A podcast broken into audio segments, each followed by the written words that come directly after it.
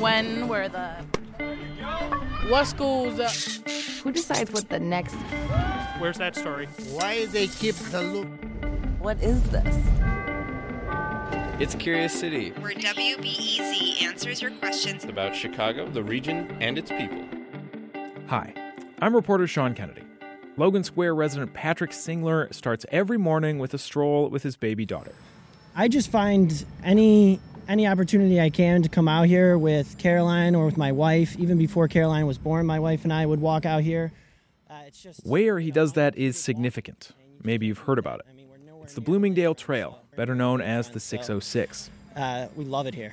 It's a rail to trail conversion, meaning once the railroad abandoned the tracks that used to run there, it was converted into a path for biking, running, whatever. The two and a half mile elevated trail passes near his house as it stretches across Chicago's north side, from Bucktown to Humboldt Park. Uh, I use it in the night, in the morning, you know, anytime we can. It's been in the news plenty lately, fueling a debate about gentrification. Patrick wants to know what half the city has been asking since the trail opened last year. You know, I just I'm curious about you know what impacts this rails to trails has.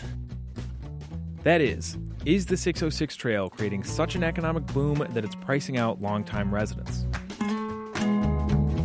Here's the thing the 606 is an urban rails trails project, and those urban projects haven't been studied all that well.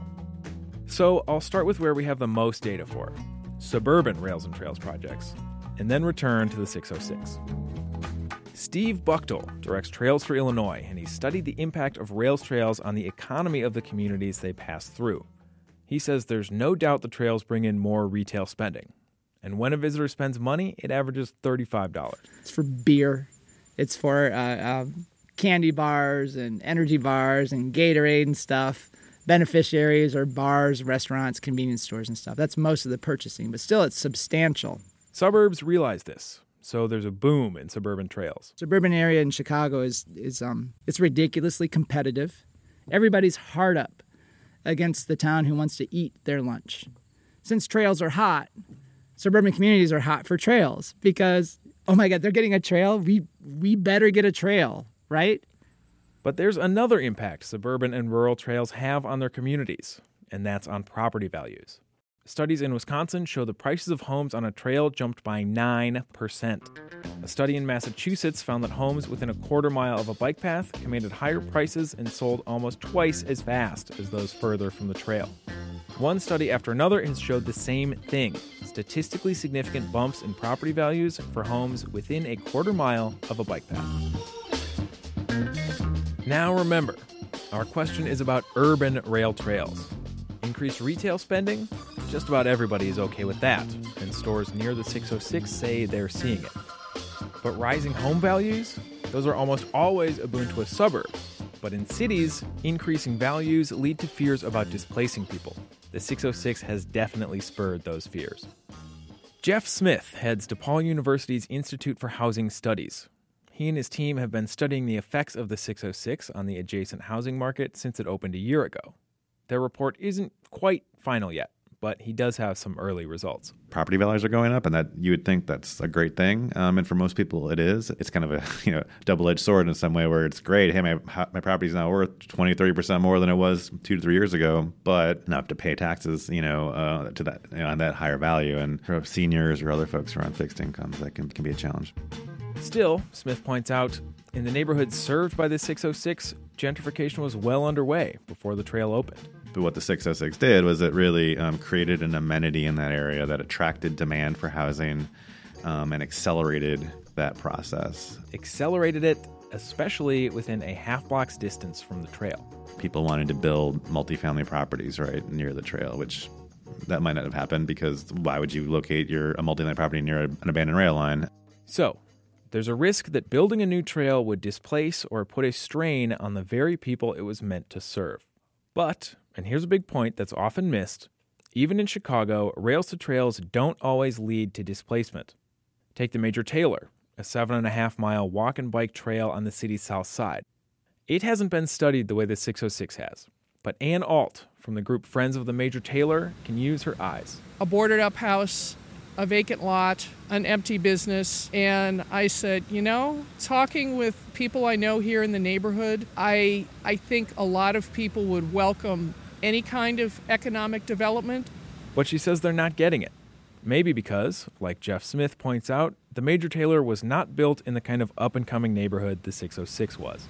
Most of the neighborhoods where the Major Taylor Trail is are low to moderate income, low density, and not the kinds of places where you get a big splashy project like that. A big splashy project like the 606. And that's the point. The Major Taylor and the 606 are like apples and pears. Yes, they're both rail trails. But the 606 has 24 hour lighting, emergency call boxes, snow removal. The Major Taylor is lucky to get its potholes repaired. So, in the end, in answer to Patrick's question about the impact of urban rails to trails is not so simple. Rail trails generally increase property values and spur economic development. The degree of that increase depends on how fancy the project is and where it happens. Yes, in an already gentrifying area like the stretch between Bucktown and Humboldt Park, the 606 might be putting a strain on some residents. The group behind the 606, the Trust for Public Land, has a solution to that problem. They want every neighborhood to eventually have its own safe, beautiful, park like trail like the 606. If everybody had one, they wouldn't drive real estate values so much. It's a nice thought, but it'll be a while before everybody has one in their neighborhood. Fundraising is underway for a 606 like project in Pilsen and another in Englewood, and not much more than chit chat beyond that. Still, our questioner, Patrick Singler, likes the idea. I, you know, I just want to see more of these in Chicago because I know how wonderful it has been for the residents of, you know, Bucktown, Logan Square. Everybody deserves something like this. You know, not just people that can afford a, a nice house. Everybody deserves this. Happy trails to you. Reporting for this story came from me, Sean Kennedy. Support for Curious City comes from the Doris and Howard Conant Fund for Journalism.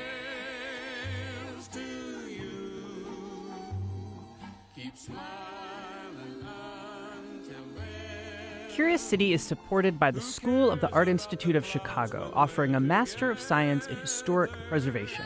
A two year program, students are taught archival documentation, building conservation, and architectural history.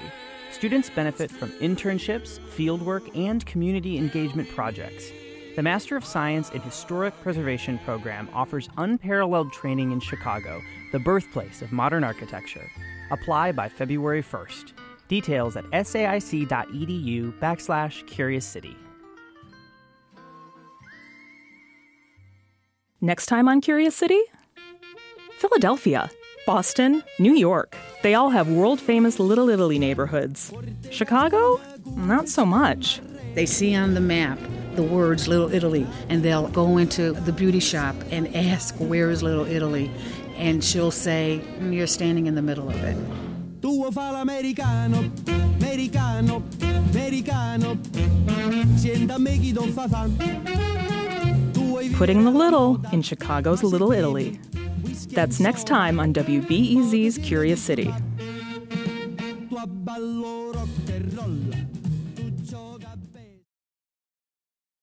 Before we start the show, we here at Curious City want to let you in on a little known fact about WBEZ. 89% of all our funding comes from community support, including contributions from curious listeners like you. If this program has changed how you see Chicago, please consider supporting this program at wbez.org slash curious. Thank you.